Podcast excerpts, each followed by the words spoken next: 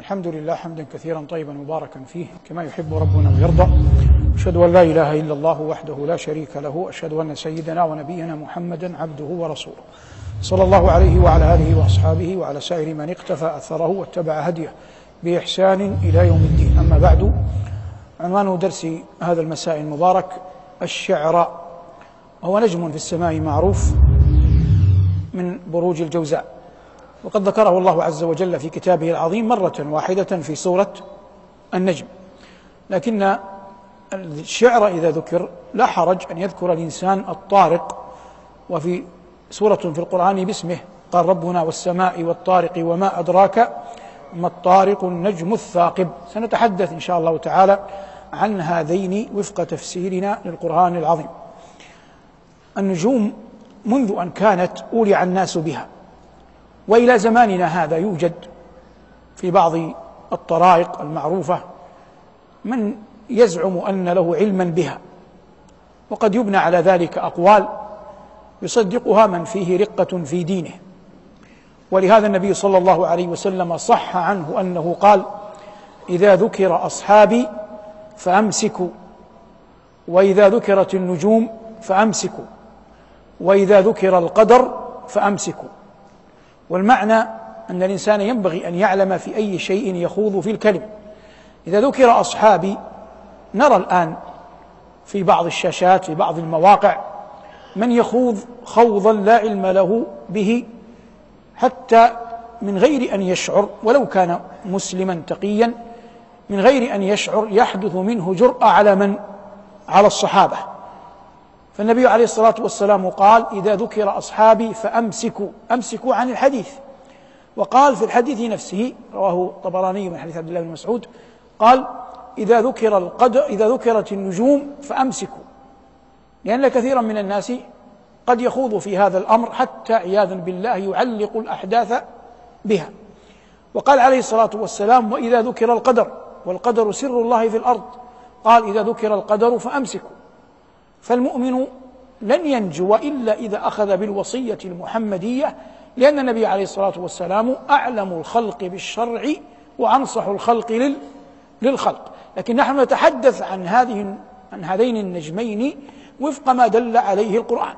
قال الله عز وجل وأنه هو أغنى وأقنى وأنه هو رب الشعر. قلنا إن الشعر نجم في السماء مضيء معروف، والعرب تعرفه، لكن قريشا لم تكن تعبد الشعر، إنما الذين عبدوا الشعر خزاعة، قبيلة عربية أخرى غير بعيدة الجوار عن من؟ عن قريش. والقرآن من طرائقه من سننه أن الحديث يكون على قدر الحدث، الحديث يكون على قدر الحدث. فمثلا الصلاة أعظم شرائع الدين وأول الأركان بعد الشهادتين، ولذلك كثر الحديث عنها في القرآن. لكن انظر الله جل وعلا يقول ومن آياته الليل والنهار والشمس والقمر، لا تسجدوا للشمس ولا للقمر، مع أن الليل والنهار والشمس والقمر آيات. ربنا يقول ومن آياته الليل والنهار والشمس والقمر. لما نهى قال لا تسجدوا للشمس ولا للقمر، لم يقل لا تسجدوا لليل ولا للنهار.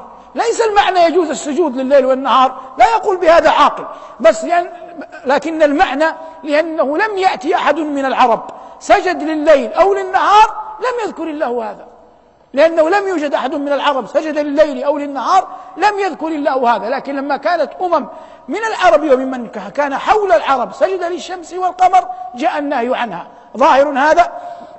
فالقرآن يتحدث بقدر الحسب. فالشعر لم يعبده إلا بعض نفر من خزاعة، لذلك الآية لم تأتي تتكلم عن العبودية.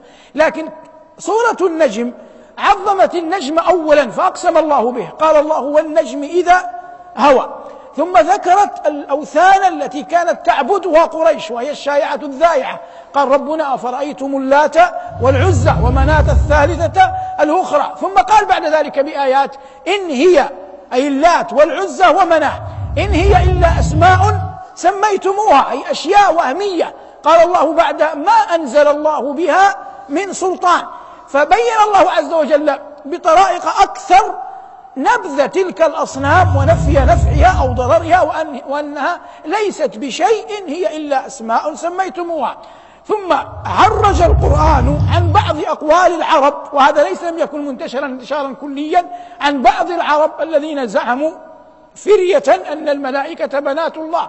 قال الله عز وجل في السورة نفسها: إن الذين لا يؤمنون بالآخرة لا يسمون الملائكة تسمية الأنثى.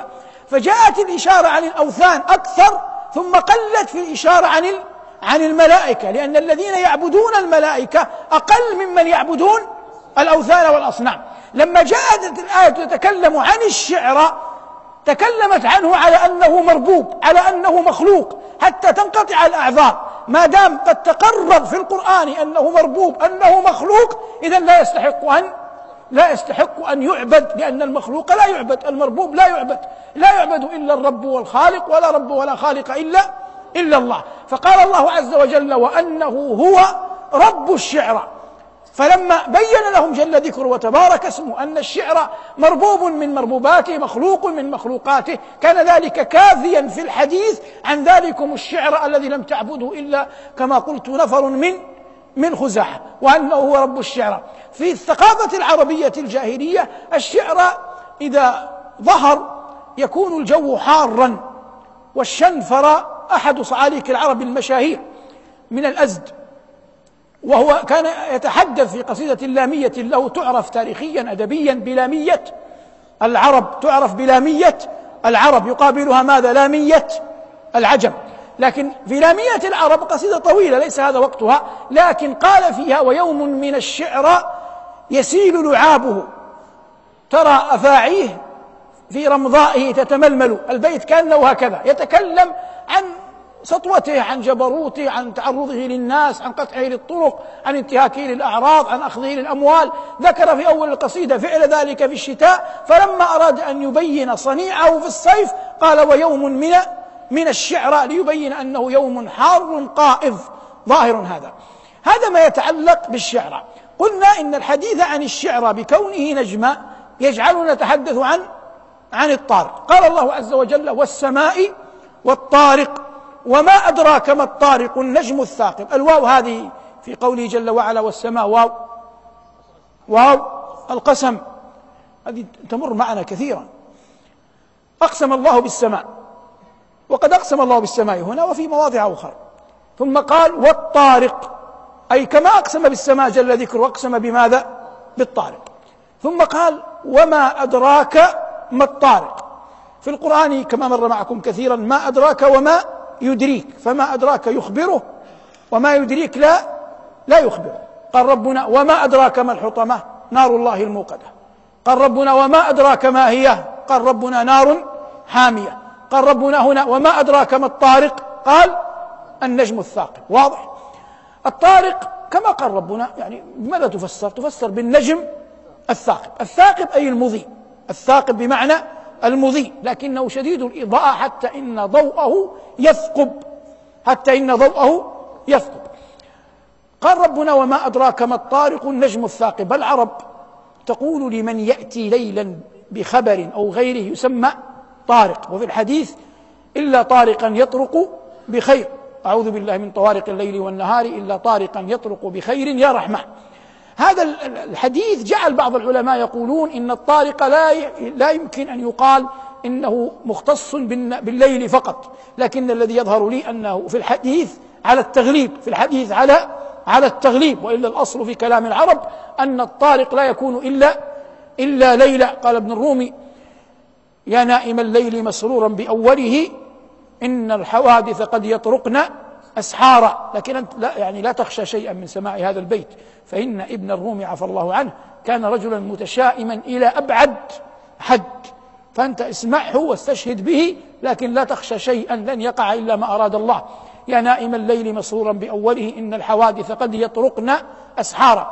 ويستدلون كذلك، لأن ابن الرومي لا يستشهد بقوله لأنه متأخر، لكني ذكرته على أنه على الألسنة. لكن قال امرؤ القيس في شعر له: ألم ترى يا أنني كلما جئت طارقا وجدت لها طيبا وإن لم تطيبي، وجدت لها طيبا وإن لم تطيبي. يقصد بقوله كلما جئت طارقا أي كلما زرتها ليلا. إذن سمي الطارق النجم يظهر في الليل، فسمي بالطارق لأنه يظهر ليلا. قال ربنا والسماء والطارق وما أدراك ما الطارق النجم الثاقب. قد يتأتى لبعض من فتح الله عليه في زماننا هذا في علوم الفلك أن يزيد في هذا الأمر شيئا يقبل إن لم يعارض القرآن، لكن نحن صناعتنا تعتمد على أربعة: القرآن نفسه، والسنة عنه صلى الله عليه وسلم، وما قاله أسلافنا، وما يفتح الله عز وجل عليه به علينا. واضح؟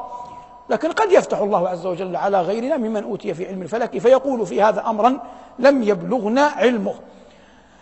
إذا ذكر الطارق يأتي الإنسان على السيرة العطرة لنبينا صلى الله عليه وسلم. يوم أحد جاء بعد يوم ماذا؟ يوم بدر. فكان أذى قريش للنبي صلى الله عليه وسلم أشد، لأن النبي عليه الصلاة والسلام وقع منه ومن جيوشه ما كان منهم في يوم بدر. فخرجت قريش تريد الانتقام في أحد، فجلبوا لذلك أمورا عظيمة، منها أن النساء كن يمشين ويدفعن الرجال إلى أن يقاتل يحاربن يقبلون يحاربون يقاتلون يقبلون ولا يدبرون. من خرج هند بنت عتبة، وهذه زوجة أبي سفيان وأم من؟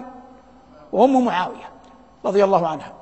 وعندما خرجت يوم ذاك لم تكن قد آمنت، لكنها كانت سيدة جليلة لها شأن في قريش، فخرجت مع جمع من النساء، وكان أبوها وأخوها قد قتلا في بدر، فالجرح في قلبها أنكى، فكانت تضرب بالدفوف هي ومن معها، يقولن نحن بنات طارق. هذا موضع الشاهد: نحن بنات طارق نفترش النمارق، إن تقبلوا نعانق وإن تدبروا نفارق فراق غير وامق. معنى الأبيات: نحن بنات طارق، أي أن آباءنا أشرافهم أحوالهم سيرتهم مضيئة مثل النجم، مضيئة مثل النجم. هذا أفضل ما قيل في تفسير الأبيات. نفترش النمارق، النمارق فراش العلية من القوم، ربنا عز وجل يقول فيها سرر مرفوعة وأكواب موضوعة ونمارق مصفوفة. فالنمارق وسائد ليس كل أحد يفترشها، وهي أرادت أن تبين علو أمرها، فقالت نحن بنات طارق نفترش النمارق، إن تقبلوا نعانق، إن تقبلوا على من؟ على العدو، فنصبح لكم أزواج، نقبل بكم، نعانقكم يكون بيننا وبينكم مودة ومحبة، ذلك تحريض للجيش. وإن تدبروا، هي تخاطب الجيش القرشي بما المعنى تعرض عن أولئك، تدبر عن الحرب، تعطوهم أدباركم. إن تدبروا نفارق، ونفارق جاءت مجزومة لأنها جواب الشرط. أي فراق؟ قالت فراق غير وامق. ما المقه؟ سكت العلماء. المحبة. فراق غير وامق يعني فراق كاره غير محب، فراق كاره غير محب، لأن الذي يفارقك وهو يحبك لا يلبث أن يعود إليك، لكن الذي يفارقك وهو كاره لك لا ينفك أن يتركك، يبقى على حاله. فقال الله عز وجل فراق غير وامق، فقالت المرأة فراق غير وامق. قال الله عز وجل، نعود الآية: والسماء والطارق وما أدراك ما الطارق النجم الثاقب إن كل نفس لما عليها حافظ. في قول الله جل وعلا إذا أخذنا السورة إن كل نفس لما عليها حافظ، إخبار أن الله عز وجل أوكل بعباده ملائكة كراما حافظين. ربنا يقول وإن عليكم لحافظين، والقرآن يفسر بعضه بعضا. يحفظون ماذا؟ يحفظون الأعمال، تكتب على يد الكرام لترفع إلى رب العزة والجلال. الإنسان هو أعلم بنفسه. كثير من الناس، جعلنا الله وإياكم منهم، له عبادة وإن كانت قليلة إلا أنه يدأب عليها لا يتركها. وفي الحديث: أحب العمل إلى الله وإن أدومه وإن قل.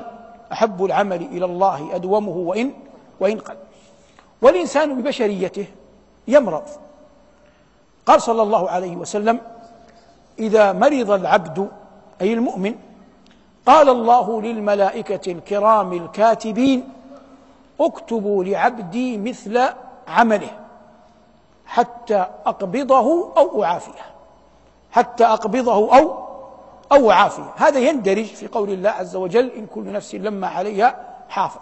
ثم قال الله: فلينظر الإنسان. بعض أهل العلم أظنه السيوطي قاله، قال: إن كلمة الإنسان في غالب القرآن لا تطلق ويراد بها المؤمن، إما أن يراد بها الإنسان عموما أو الكافر. فلينظر الإنسان مما خلق. ثم أجاب ربنا قال: خلق من ماء دافق، والغالب أنه ماء الرجل، ولا يطلق هذا على ماء المرأة. خلق من ماء دافق يخرج من بين الصلب والترائب. هذه بين الصلب والترائب أظن بينتها قبل في دروس. قال العلماء فيها 36 قولا. قال ربنا: فلينظر الإنسان مما خلق، خلق من ماء دافق يخرج من بين الصلب والترائب، إنه جل ذكره على رجعه لقادر. بعض العلماء يعني أناخ المطايا عاجلا، قال إنه على رجعه يتكلم عن الماء الدافق، ويريد أن يبين أن قدرة الله تستطيع أن ترجع الماء إلى مكانه. هذا لا يختلف أن قدرة الله يقدر، لكن ليس المقصود بالآية. لماذا؟ لأن الله قال: إنه على رجعه لقادر. متى؟ يوم تبلى السرائر. إذا رجعه هنا لا تتكلم عن الماء الدافق، تتكلم عن من؟ عن الإنسان. تتكلم عن ماذا؟ عن الإنسان. فلينظر الإنسان مما خلق. أما هذه ما بعد خلق من ماء دافق يخرج من بين الصلب والترائب، هذا استطراد قرآني. ثم تعود الآية إلى أصلها. قال ربنا: إنه على رجعه لقادر، ويدل عليه آيات أخرى. إن إلى ربك الرجعة وإليه ترجعون، والآيات في أمثال هذا كثيرة. فلينظر الإنسان مما خلق، خلق من ماء دافق يخرج من بين الصلب والترائب، إنه على رجعه لقادر يوم تبلى السرائر. تبلى يعني تختبر. كيف تختبر؟ أن الإنسان الآن لا يدري أحد عن سريرته، وإنما تظهر سريرته حق الظهور يوم القيامة، يوم تبلى السرائر. فما له أي الإنسان، وهذا يقوي قول السيوطي: إن الإنسان في الغالب لا تأتي على المؤمن. فما له من قوة ولا ناصر، المعنى فما له من قوة من قبل نفسه، ولا ناصر من خارج نفسه. فما له من قوة ولا ناصر. ثم أقسم ربنا عودا على بدء، قال: والسماء ذات الرجع والأرض ذات الصدع. أين جواب القسم؟ إنه لقول فصل. ما هو القول الفصل؟ القرآن. إنه لقول فصل وما هو بالهزل. رد على كفار قريش الذين كانوا لما بعد لم يقع في قلوبهم عظمة القرآن، وما هو بالهزل. ثم قال رب العزة: إنهم يكيدون كيدا على قدر قوتهم، وأكيد كيدا على قدر قوتي. وأين قوة العبد من قوة الرب؟ إنهم يكيدون كيدا وأكيد كيدا فمهل الكافرين أمهلهم رويدا. وإمهال الله عز وجل لهم وقع. هلكوا بعد ذلك في بدر، هلكوا بعد ذلك في حنين، هلكوا بعد ذلك حتى من الله على بعضهم بالإيمان، وبعضهم قتل كافرا عياذا بالله. والآية كما هي أنها لهم، فالعبرة بعموم اللفظ لا بخصوص السبب. كل أحد ينبغي أن يعلم أنه لا أحد يقدر على كيد الله، فمهل الكافرين أمهلهم رويدا. هذا ما تيسر إراده وتهيأ إعداده، وأعان الله على قوله، والحمد لله رب العالمين.